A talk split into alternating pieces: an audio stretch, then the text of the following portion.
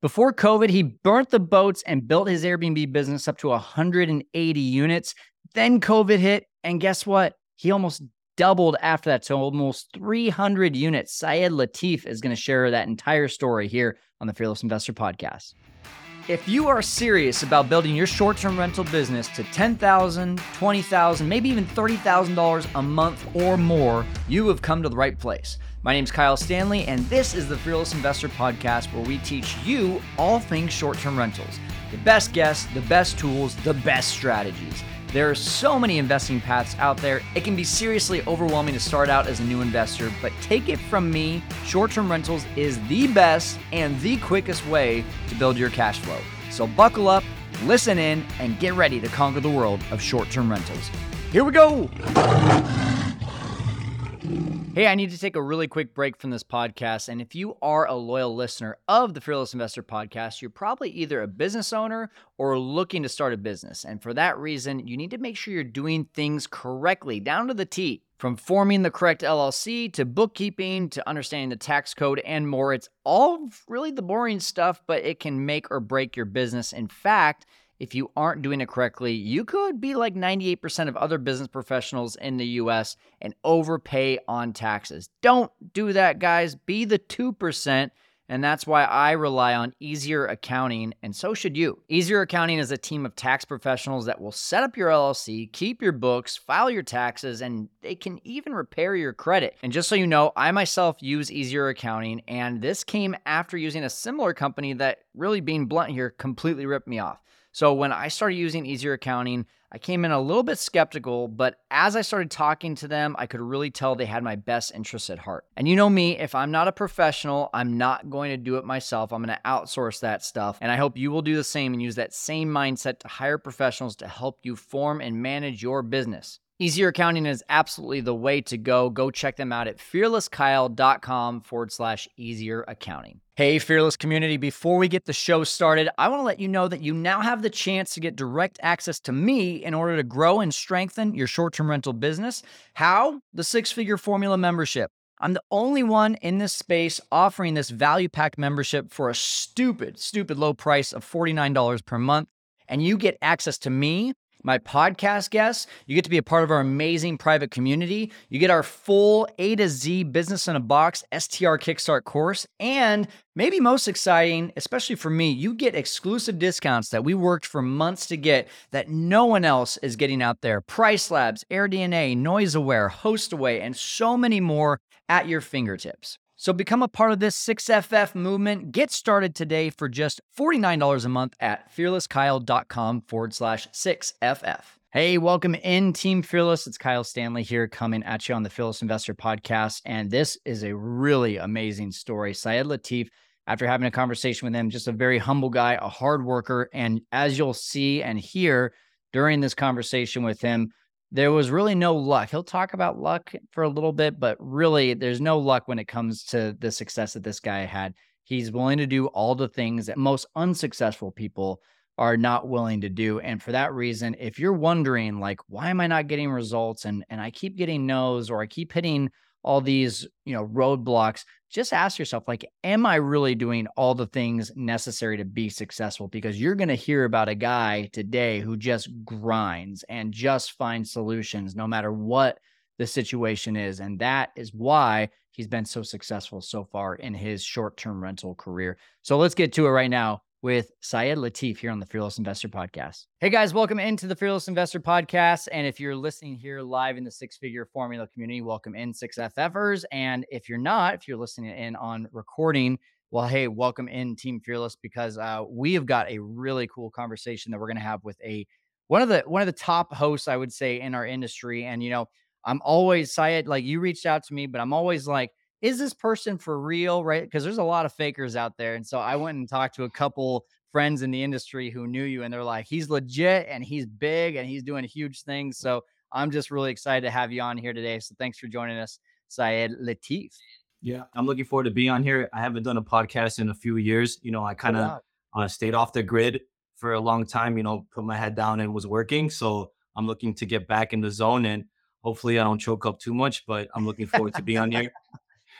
I don't plan on making you nervous, so I think we're going to be good. This is going to be a fun conversation. And uh, you have been hard at work. Uh, we were just kind of talking right before we got started here, and and the, the story is amazing. I can't wait for people to hear it.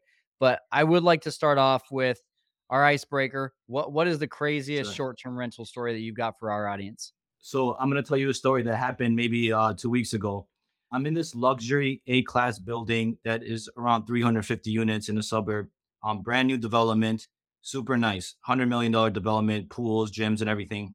I had twenty-five short-term rentals in that building. There was a, a big storm two weeks ago, and a lightning strike hit the roof of one of the buildings. Oh my God. And yeah, so when that happened, there was a fire in the building, but the fire was in like the attic. So they didn't know that the fire was like spreading across the whole entire like building. Oh, no. So what had happened is one of the wings of the building ended up having significant fire. They had to evacuate all three hundred tenants in the building, including my twenty-five uh, short-term rentals. And all everybody in the building was displaced. Like my guess, I had to get them hotels for that night. But when they were allowing people back in the building, my wing did not get affected, but my units became of value to the landlord. He wanted to oh place gosh. his tenants that he, that, yeah, I know he wanted to place his tenants that, that were in the place. other wing into my, yeah. yeah, into my units. And I'm like, well, wait, this is my busy season. I'm, I want my people to come back in. I have guests there. And then he went off and said, I don't care who you have in there. I don't care about your business. I'm going to lock your doors and take your, I'll put your furniture in the garage. No. And uh, you, you could, you could sue me. Let's see what the judge says. And then, um, then after, after conversation, uh, we settled on the dollar amount, and I gave him all my furniture, all the units back, and we called it a day. I, I hope you came out okay on top of that. So uh, yes and no. Um, I was month to month on the lease, so he could have just told me to leave, right? Um, the next thirty days, but he needed it today. So I basically got that month of August net income up front to allow me to be okay. And that furniture was like three years old now, and it was kind of beat up, and I was, it was kind of like a burden to me to like have to think about having to warehouse and stuff. Right. It was actually furniture from like the Stay Alfred bankruptcy that I, I acquired a lot of furniture from. And some of the sofas were like six hundred pounds. So I was like kind of dreading to having to remove all that stuff from like the units. So ended up being, you know, n- not, not, not like a, um, a win, but not like the biggest loss. It ended up being okay. You know, I could take some money and move on. Okay. Well, I mean, yeah. now though, you know, when you got twenty-five that you're losing, I guess that's what, less than ten percent of your portfolio. So why don't you just tell people really quickly, yeah. like what your portfolio looks like, especially are they arbitrage, are they coast, are they owned? Just give a little bit of an overview if you can. So yeah, on my Instagram, I say the only eight figure Airbnb host on Instagram, and I have three hundred units plus. But after this incident, I'm going to have to change up uh, how many like total units I have. Because um, Protein I need to count all this. Yeah, there you go. I could change that to approaching. So after the reduction, there's twenty-five units. I have two ninety-five. So I have maybe give me like two more weeks and I'll go back to the three hundred units. There you go. Uh, are arbitrage or do you own any of them? So uh, maybe ninety-eight percent of it is arbitrage. I own twelve units. So three buildings, each have like three to five units in each. But majority of my business is arbitrage. I was looking to buy a lot more last year. Um, because I had the capital to do so. But uh, with like the interest rates increasing and the prices of real estate going up at the same time, I started trying to time the market. And I'm like, okay, maybe it's not a good opportunity for me to do that at the moment. So, you know, the three hundred units, there's a story behind that. And we're going to get to that here in a second. Uh, but I guess what I would like to know is, are they all in Chicago? That's where you're based out of, or are they in different markets? Where are they all located? So um, I'm in few cities, but majority of my business is based out of Chicago. Okay. Awesome. So let, let's go back right before COVID, before even you got into short-term rentals. How did, how did you get into this space, and, and what was like the moment where you were like, oh my gosh, I can blow this thing up? Because three hundred units, man, that's, that's nothing to shy away from. Yeah. So my background is finance. I went to college, got a finance degree, got a job at, in corporate America. Um, I was doing forecasting and budgeting at a big insurance company. It was Allstate Insurance. So I was doing that for five years, but I wanted more. And I wanted to figure out how I could get passive income to replace my, you know, current active income at my job. So I started researching and I fell into BiggerPockets, and I was like obsessed with forums and like the podcasts on there. and everybody was talking about house hacking. So I'm like, okay, I, c- I could do this. I could figure this out. So I started ending up purchasing my first multifamily property in two thousand seventeen. And that's when I did like the F H A financing where you have to live in nice. One of the units. Yeah.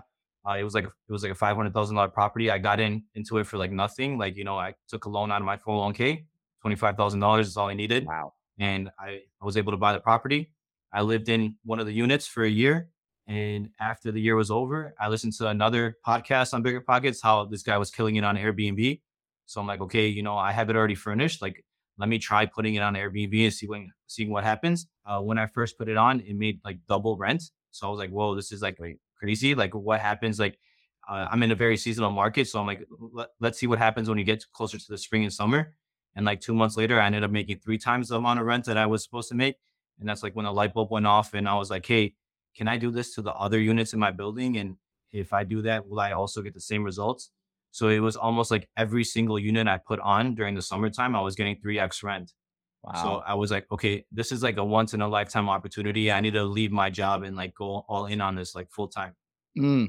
So you just burned the boats after a few and you were like, okay, I like, was, were you making enough to offset what you, your main job was, or were you just banking on the fact that you were going to blow this thing up? I did some math and I li- I lived with not too crazy amount of expenses. You know, I was renting an apartment for fourteen fifty a month. I had a paid off car and my wife and my kids, like um, my wife worked at the time, you know, and she was making some income. So the amount of money I was making did offset my, you know, salary job. And, uh, but I just got this itch. I was like, I saw an opportunity and I said, I said I could figure it out. So what I did is like two months, three months into doing Airbnb in this building, I went to my manager and I was like, hey, you know, I'm, I'm giving you like a month's notice, six weeks notice. Let me know what, um, like what we have to do. And then like, after like, f- like two, two to four weeks later, she came and asked, can you work part-time and you can, you know, you could keep your uh, health insurance. So I did that for like, you know, another five more months. And that's finally, okay. it was, a, it was December, it was December thirty-first and January first is when I ended up like going full-time all in two thousand eighteen in short-term rentals. So I, I'm calling out a couple people in my community right now. I just tagged them in this because we literally just had this conversation in Cabo about yeah. burning the boats, right? And just going for it and and all the fears that come along with it and the safety, right? Like, hey, I, the health insurance and hey, the being able to pay for kids' school and and what if I go in and I I don't get the results I'm looking for them and I wish I had kept that job. W- what did you see as soon as you burned those boats and you went all in? Yeah. What did you see as results? Like what what and essentially what changed in your mindset too that got the results that you're about to share? So I'm a big proponent on uh, for me, I could figure anything out. So I bet on myself at every day of the week. You know, there's not a time where um if Say if this doesn't work out, then I'll figure out how to get back a job. Like my degree didn't go away. My job experience didn't go away. Me as a person didn't go away. So if it all failed and I have to feed my family, I would just go back and get the job. I yeah. wasn't worried about that, but I didn't even think of that. Of that's the case. I said, this is going to, this is going to work. You know, I was going to make it happen. So that was my mindset on it. So you were betting on yourself and you knew no matter myself, what, yes. e- even if you didn't get that job back, I'm assuming the skills that you had would lead you to a different job. Uh, yeah. Like, uh, you know, job market was good. I was in finance. Like I, I had no concern of that. And, uh, like, to be honest, after quitting, I didn't even think of going back. You know, if it comes to a point where even if this fails, which it could, you know, things are good now, but tomorrow it cannot be good. I will never do a corporate job ever in my life again. Mm-hmm. I will figure out some other way to make money.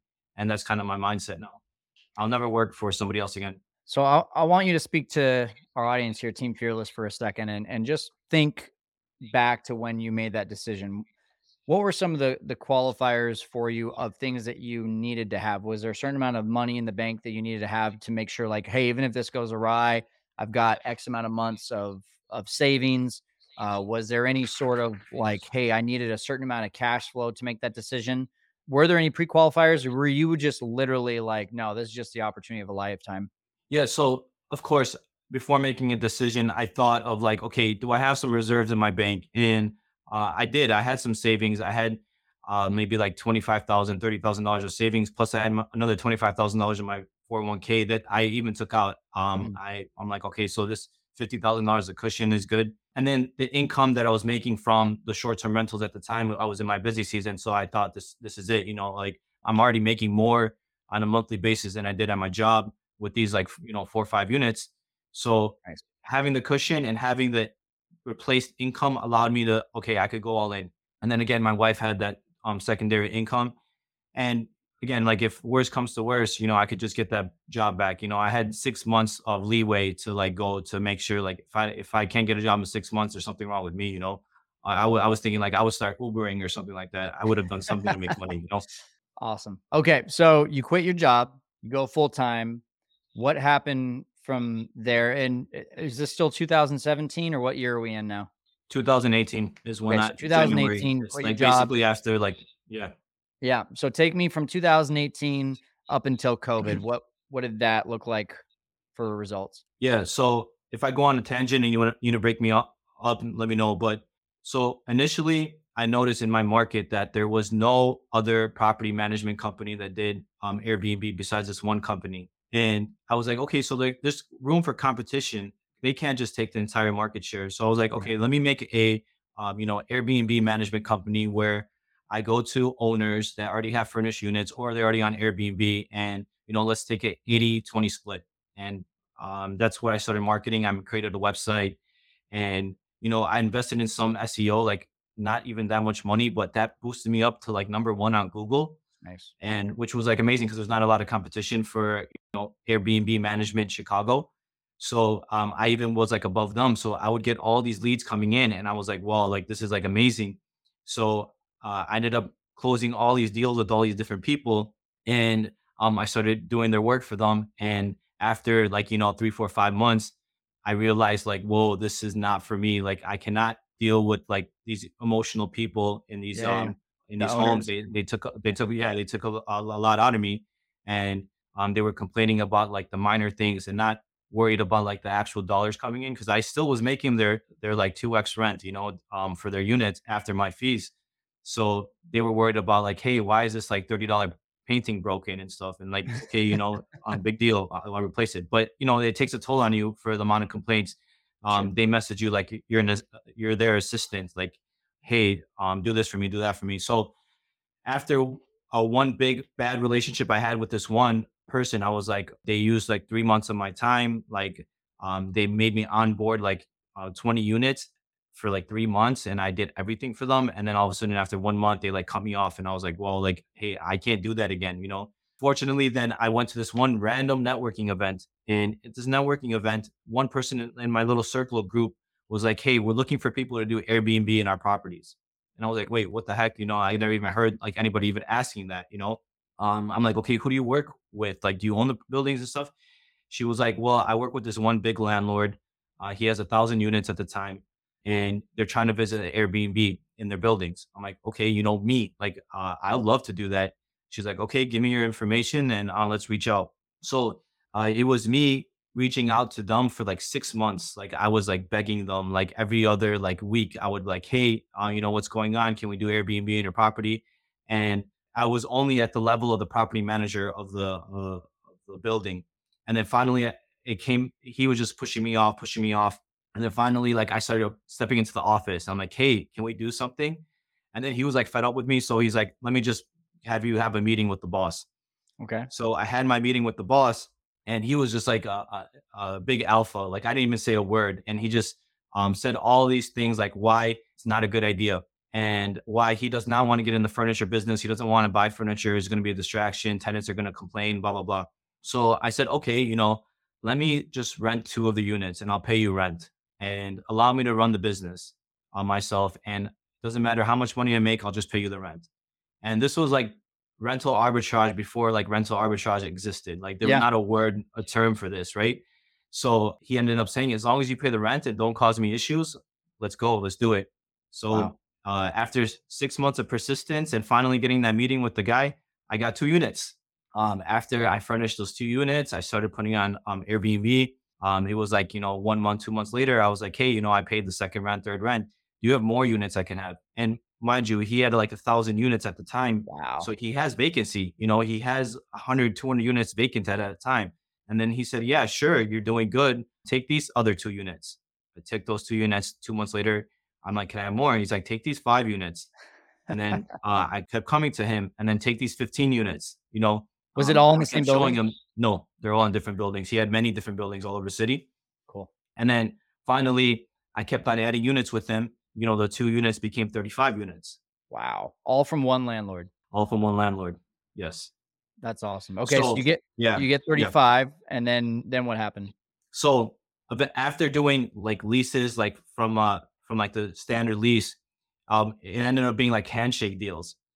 And it was weird. After like thirty-five units, after I was stabilized, maybe like twenty of my units were, um, like no lease, nothing. And I was just paying the rent. So then it came to a point where I was getting into my slow season and I didn't know the landlord's intention. Like he was not telling me like, okay, we're doing good. Um, let's keep on adding or what.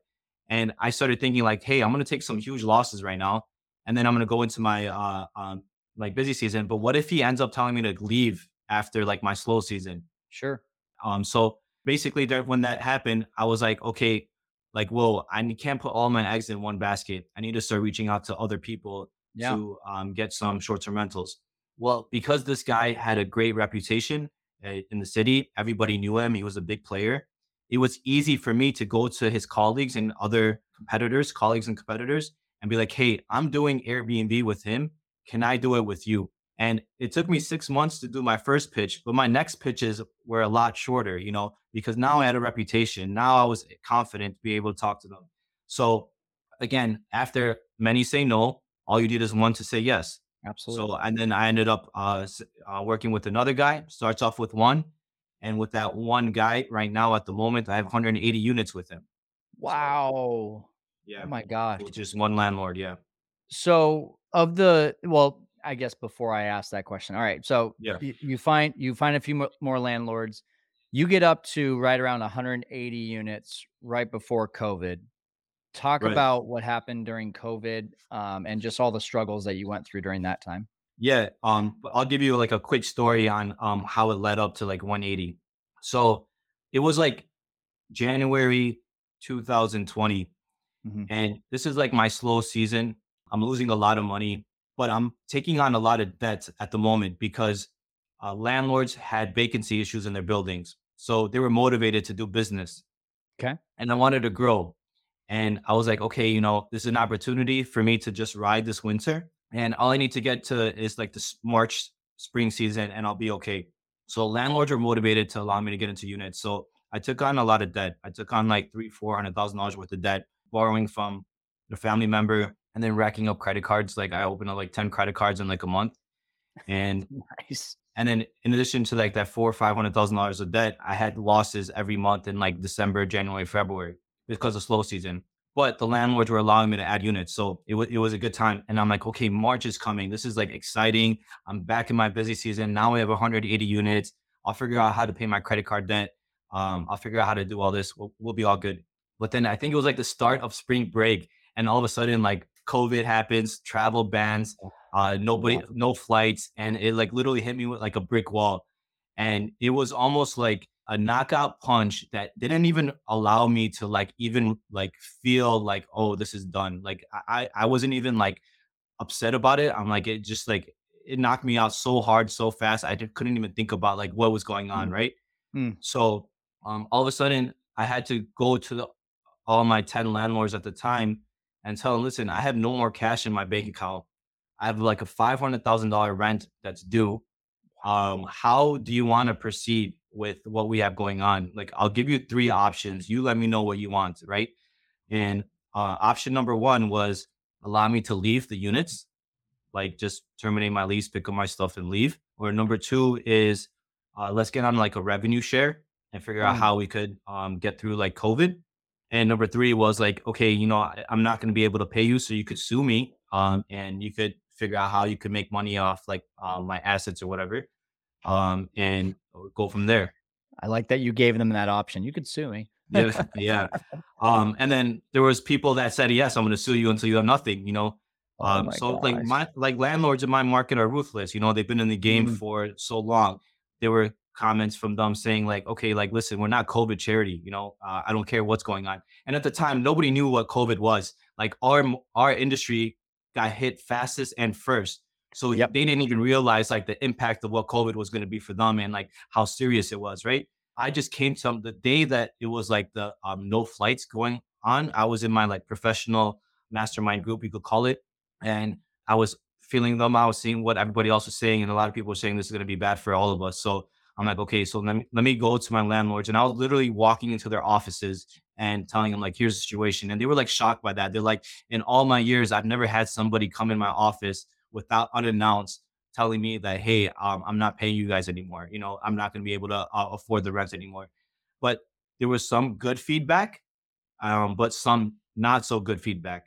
But my back was against the wall. I had to do something. So like out of the ten landlords, three of them said, uh, okay, pick up your stuff and leave. Uh, another three were like, uh, um, let's, okay, we could do a revenue share, which saved my life. But nice. There was like a handful of them said that like, listen, I'm not letting anything go. You got to pay every single dollar or um, we're going to have some problems. I even had one landlord threaten me saying that he was going to shoot me if I don't pay him. Whoa. Uh, yeah, I know. Yes, but I used I actually used that as leverage to come up yeah, with a settlement I, because I was like, yeah. you know, hey, I feel threatened, even though I didn't really feel threatened, but I said I felt threatened. Um, I had to get a lawyer. He involved said it. Stuff. He said it. Yeah, I he said it, right? Yeah, yeah. So, yeah, so really, really quick here, uh, I want I want to interject before you finish that.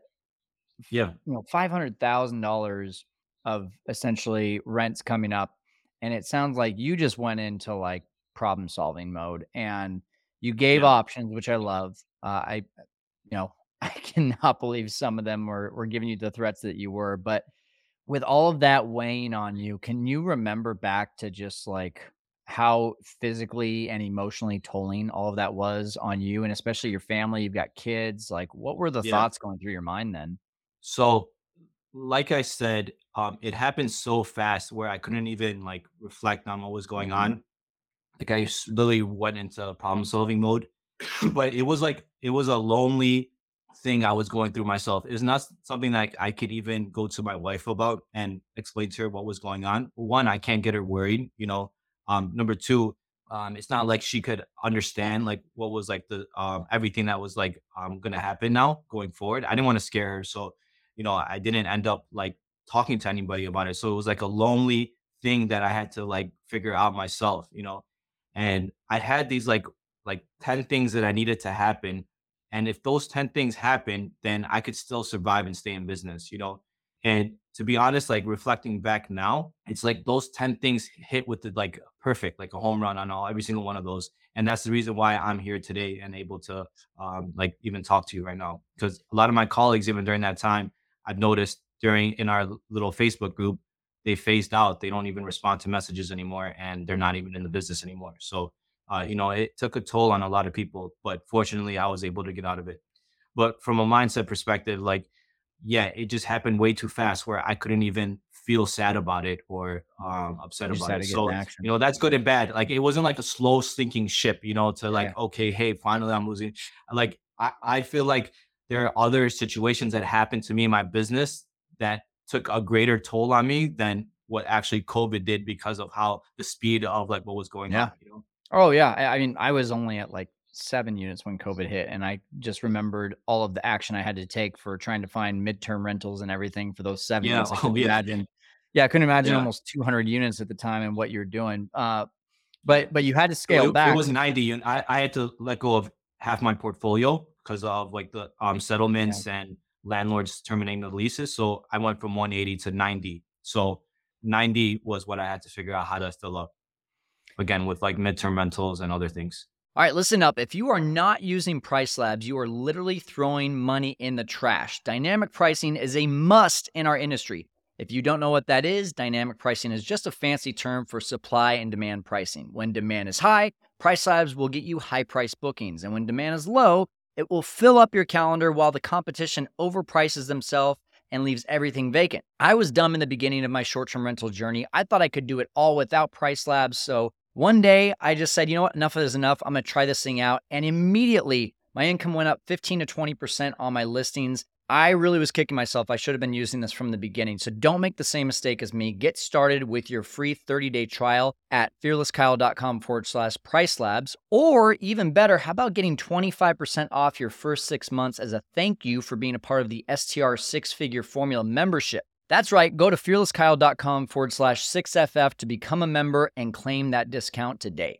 So you were at ninety, but now you're at three hundred. So obviously, like you said, you call it a knockout punch, but it really wasn't. It it sounds like you got back in the, the ring. And can you just talk about yeah. how you were able to go and recover from all that and get back into even just the, the mindset of saying, like, I'm I'm sure there was a ton of times, right, that you were like, okay, am I building this back up to have to go through what I had to go through in March of twenty twenty again? Or were, was that so far in your rearview mirror? So what had happened is after like one to two months, I settled with those four landlords that said, hey, we're not going to give you any breaks or anything. Finally, they started realizing like the um, extent of what COVID was going to be to the economy. So a lot of them did settle with me with payments and dollar amounts or whatever. And then um, the two landlords that I had with me, two, three landlords that I had um, that kept me in business, um, I had majority of my portfolio with them. And they were nice enough to go on a revenue share with me during that time. And then I, I exactly th- with those ninety units, I had to figure out how to get them filled. So we basically saw what I had to pay from a, a long-term rent perspective. And I'm like, listen, uh, I'm just going to price it uh, what I'm paying for rent and see if I could get long-term stays. So I was focusing on like, you know, um, I put like minimum stays, like seven days or ten days to mm-hmm. um, not get the craziness that there was going on during that time of people wanting to book, but getting better quality tenants. So COVID was not that bad for the Airbnb space after figuring out what happened in like the first couple of weeks.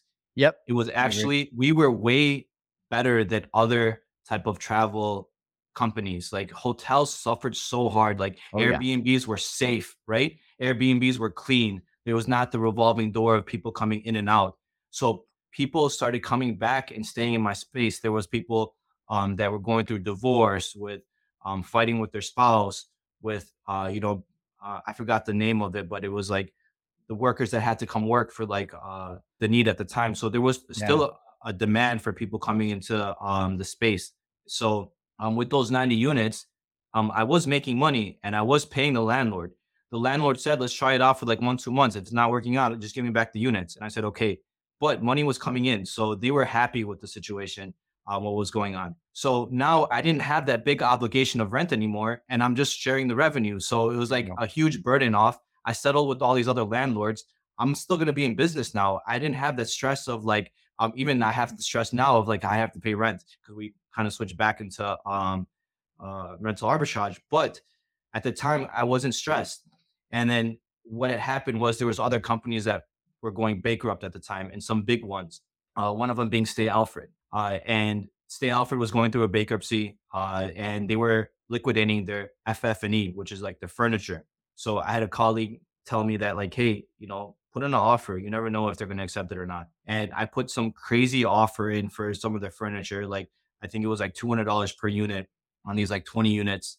And, uh, which is like, mind you, two hundred dollars when it's like ten thousand dollars to furnish a unit, right? So two hundred dollars was nothing. I yeah. thought it was a B S offer. I would not get accepted.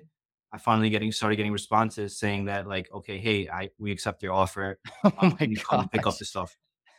yeah. So basically, uh, I started working with like the liquidation attorney for Stay Alfred, and I started going all over the country picking up Stay Alfred furniture at two hundred fifty dollars a, a piece, and wow. uh, it was like I literally had to create a logistics warehousing business overnight. Like I had to Google like, okay, how do you rent a truck? How how do you get a warehouse? Uh, how do you find movers? You know, I was literally doing that overnight because it was like a once in a lifetime opportunity uh, for me to get this amount of furniture for so cheap, and it was like decent quality furniture. Stay Alfred just had that furniture in there for like less than a year, right? So it was like good stuff. And I was like, I have a lot of margin of error to like figure out what like, heck yeah. I'm, yeah. yeah. So e- even though I bought it at two hundred dollars, the amount of labor was like three X that, four X that. So I ended up being like a thousand dollars per unit that I was my spend for this to, you know, find still movers, pennies on the dollar, find trucks. Yeah. Pennies on the dollars, ten cents on the dollar. Right. So um, I took all this furniture, I ended up negotiating in different markets. Um, I ended up getting one hundred fifty apartments with the furniture. I had four ho- warehouses in Dallas, uh, in Chicago, in like all these different locations, right? And they were offering more and more and more. And I wanted it, but I couldn't figure out like where to keep it. So it's like, obviously now going back, it's like, I wish I bought like more. Like, I wish I wasn't like, like, okay, should I take on this one, that one? Like I could have uh, been in a way better position now, but I'm happy with what I got, you know, one hundred fifty apartments with the furniture, and it ended up being worthwhile for me. So, okay. So at the same time, the landlords in my market, because of COVID, um, they were getting a lot of rental demand. So they were motivated to have me in their space because I, I started giving them money close to rent, you know, like not exactly what rent was, but they wanted me in there. You know, I was doing a good job. I was getting them uh, money. And now I have furniture for almost free. I was moving this furniture into their units, which then allowed me to scale from ninety to, you know, two hundred plus um, before we had to go back to like the rental arbitrage basis. So, you know, I went from one eighty back to ninety, but quickly shot up back to like, you know, two hundred plus. That is crazy that you're like a lot of people I'm sure listening to this and they're probably thinking like, yeah, if I came across an opportunity to get furniture at two hundred dollars per unit, that'd be cool, but I would have no idea where to put it. And they would probably just put it off. I might be one of those yeah. people, right? But you went into this mode of, I'm going to figure out how to literally create like a, a warehouse or a housing business for all of these pieces of furniture while I figure out where it's going to go. So c- can you just go a little bit deeper on like, once you had the furniture, once you figured all that out, how are you able to quickly get so many units from there? Was it just a bunch of units in one apartment complex, or were you going one landlord at a time? How how did you end up scaling so quickly from there? Yeah. So um, it was that landlord that I said I have one hundred eighty units with, right? Mm-hmm. So at that time, I had thirty with him. So uh, he has five thousand units. The other guy has had one thousand units. Now he has two thousand, but this guy was even bigger than the other guy, right? So he has, he has a vacancy at all times. So with that being said, I had the furniture, he had the product, and I said like, okay, you know, this is going good for us. Allow me to get in some more units. So we slowly, increasingly added units in his building. And that's why we went from thirty to one eighty with that furniture that I got from the bankruptcy. Wow. Yeah. So, how many landlords in total of these two hundred ninety-five that you're at now? So um, majority of my portfolio is with that one guy with one hundred eighty. Yep. So he has maybe like fifty percent or more plus. Um, and then uh, maybe like four landlords cover like eighty-five percent of my uh, units. And then I try to take some units with some random landlords to yeah. hope to increase their relationship over time. And sometimes it doesn't work out where then I'm just like stuck with that lease and I'm stuck with that relationship. And, uh, you know, I'll phase that out at some point because my intention is to, you know, get a little bit and then yeah. grow into something big. But if I'm not getting that, then it's like, okay, hey, I don't want to even answer a phone call from something All that's right. happening well, at your place, you know?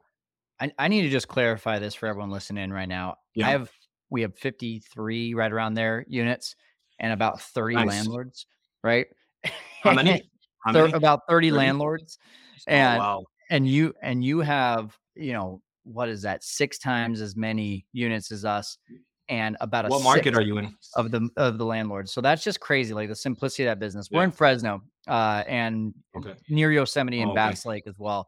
Um, so what I love about this model, Syed, is that you're going for the big dogs, right? Like we're, right. we're typically dealing with the, the onesie twosies, the one person who just bought their first investment property, or, hey, I'm moving out of my house and now I want to Airbnb my house. And what you mentioned there, right? There's a lot of emotion that comes with that. And we have to really have the expectation set with this person. But the, the guy that you're talking about, the people that you're talking about, the landlords that have tons of units, there's not a lot of emotion there, I would imagine. It's just a lot of like, you pay me rent and we're good to go. Am I right? Correct. Well, a little more than that. It's um, they want to make sure I'm running a good operation. I'm bringing yeah. in good people into the units because they have their core business and all the people within their uh, buildings that I have to make sure I cater to.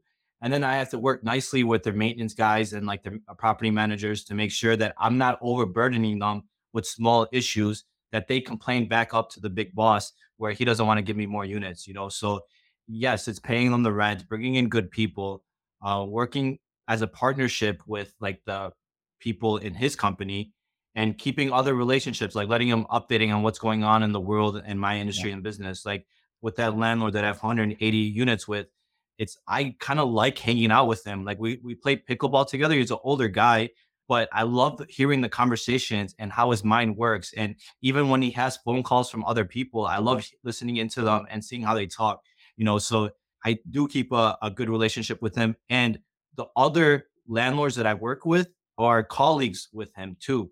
So it's all like they, everybody knows each other, and I have a reputation. I'm hanging out with these guys. So it's like a good fit for everybody.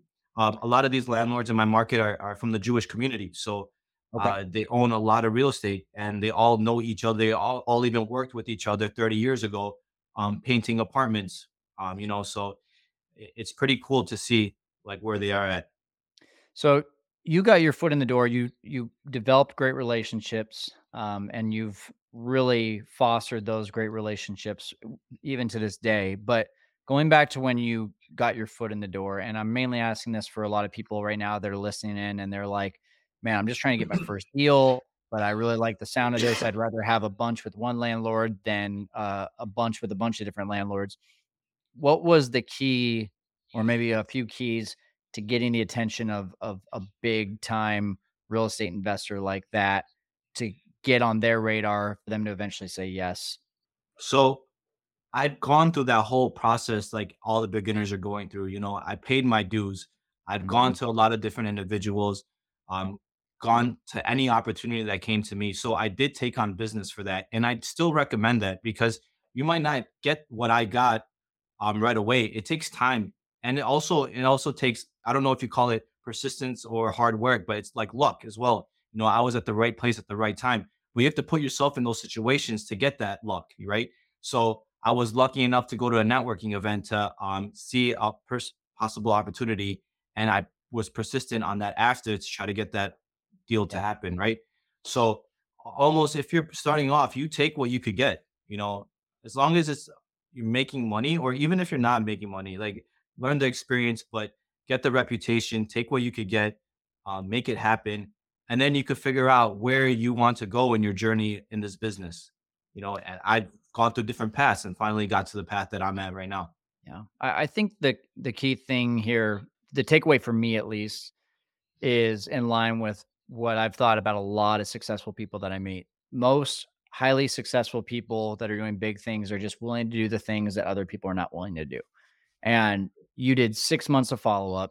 You probably at some point were a pest to these people. And a lot of people oh, yeah. would have been like, oh, I don't want to, yeah. you know, worried about how they would be coming across. You were just like, no, screw that. I'm, I've got an opportunity during COVID, right? You just got in action. You did a lot of the things that people wouldn't be willing to do. And for that, you're being rewarded now. And, and that's, to me, you called it luck, but honestly, like, you create your own luck when you're working your butt off like you are. And, and for that, like, there's no wonder why you're at where you're at. Now, I do have one kind of wrap up question here, because I'm sitting here and I'm like, man, what does that team look like for almost three hundred units? And how yeah. much time are you putting in per week? Okay. So I'll give you a breakdown on my team. fifty percent. Okay. So I have a hundred resources, a hundred people working in my company. Wow. Uh, fifty percent of them are in the Philippines. Okay. So I started my business with using virtual assistants. I don't call them virtual assistants anymore. I call them my team.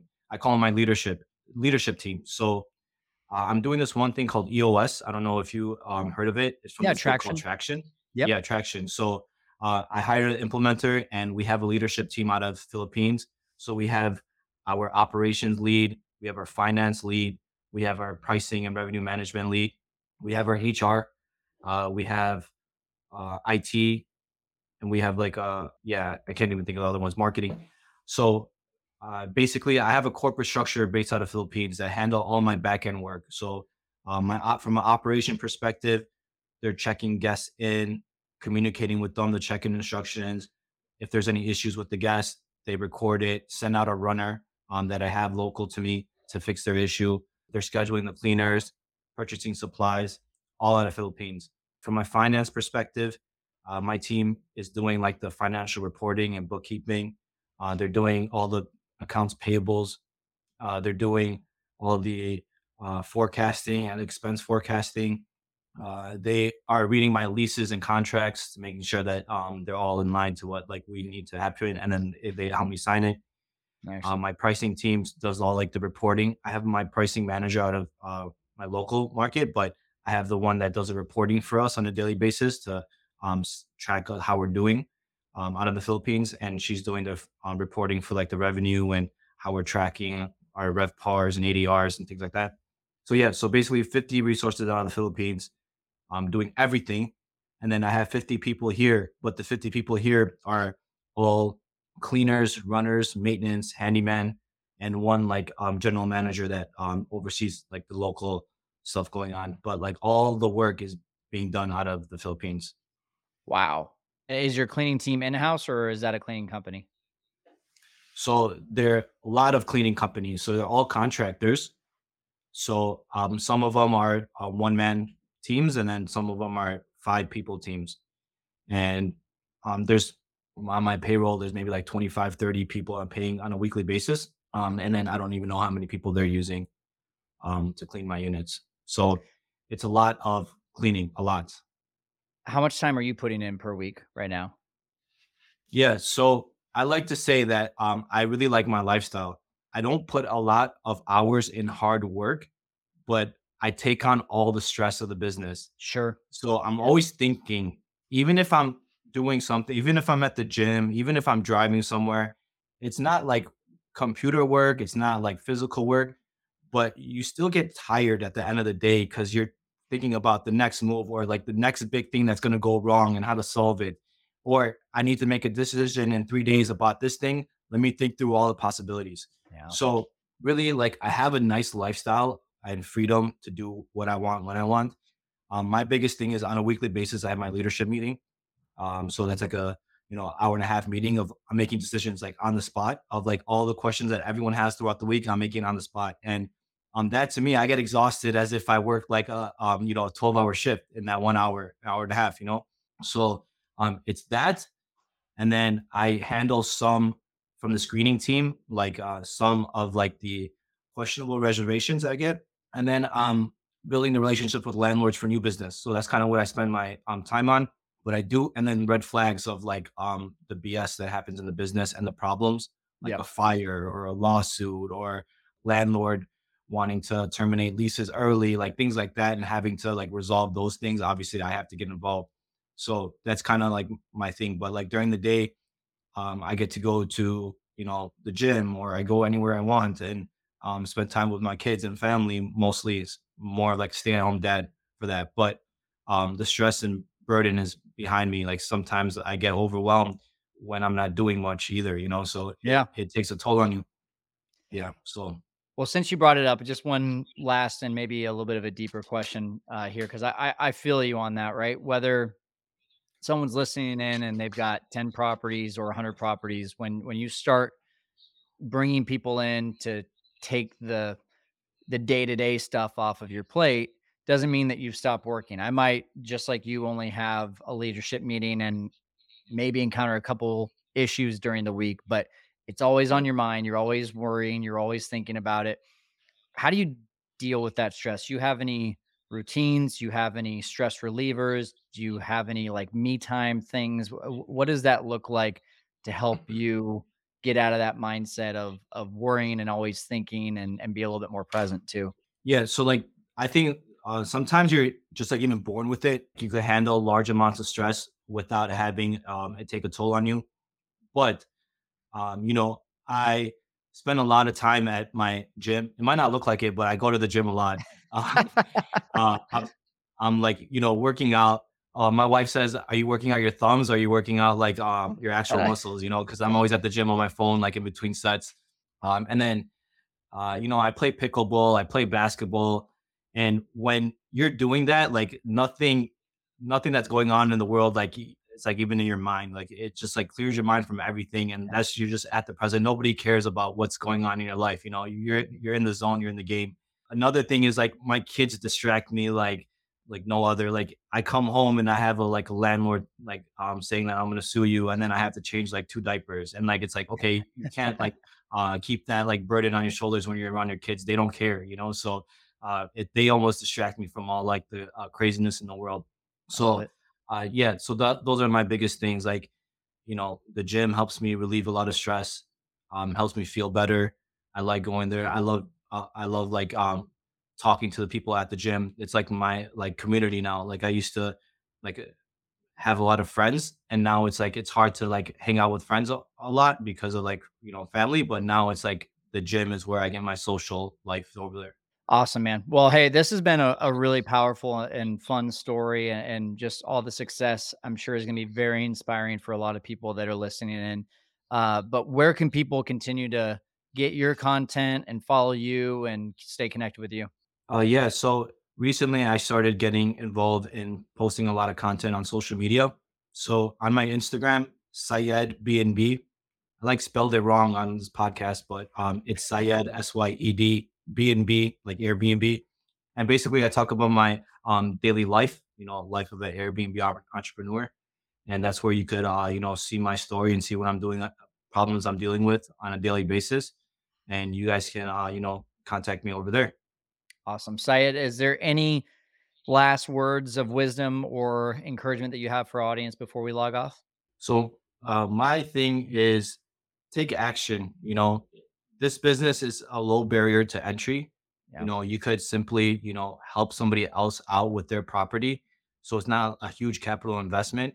So don't spend a lot of time just like staying behind the scenes and like um, seeing other people do it, or just like getting into that analysis paralysis method. It's good to learn, but it's even better to take action. So take action in this business, see how it goes, see if you like it. And if you don't like it, you could move on. But if you do like it, it could bring you some of the greatest opportunities that you could have been, ever imagined. Good stuff, man. Syed Lateef, thank you so much for jumping on here to conquer the world of short-term rentals, and congrats on all of your success. Uh, for those of you that are listening on recording, we'll see you next time. But for those of you that are in the Six Figure Formula group here live, we're going to keep it here to answer all of your questions while we still have Syed for the next couple minutes. Thank you, Syed. Thank you. As he said, go check him out, Syed B N B, and that's where you can follow Syed and his journey as he continues to conquer the world. Like literally, this guy, um, I wouldn't be surprised if he's at five hundred, six hundred units in just a year from now.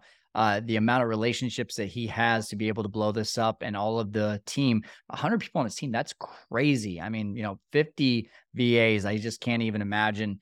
Um, all of the things that he's doing on a daily basis to make sure that the quality control of this business is going where it needs to go. But very cool story. I hope you enjoyed it here on the Fearless Investor Podcast. We're helping you to conquer the world of short-term rentals. We'll see you next time. Hey, Fearless Investor community. Thanks again for listening to this episode of The Fearless Investor. If you haven't already, please subscribe and leave a five-star review. And for more free content, check out my YouTube channel, also called The Fearless Investor, and our website, w w w dot fearless kyle dot com. Until next time, keep on conquering the world of short-term rentals.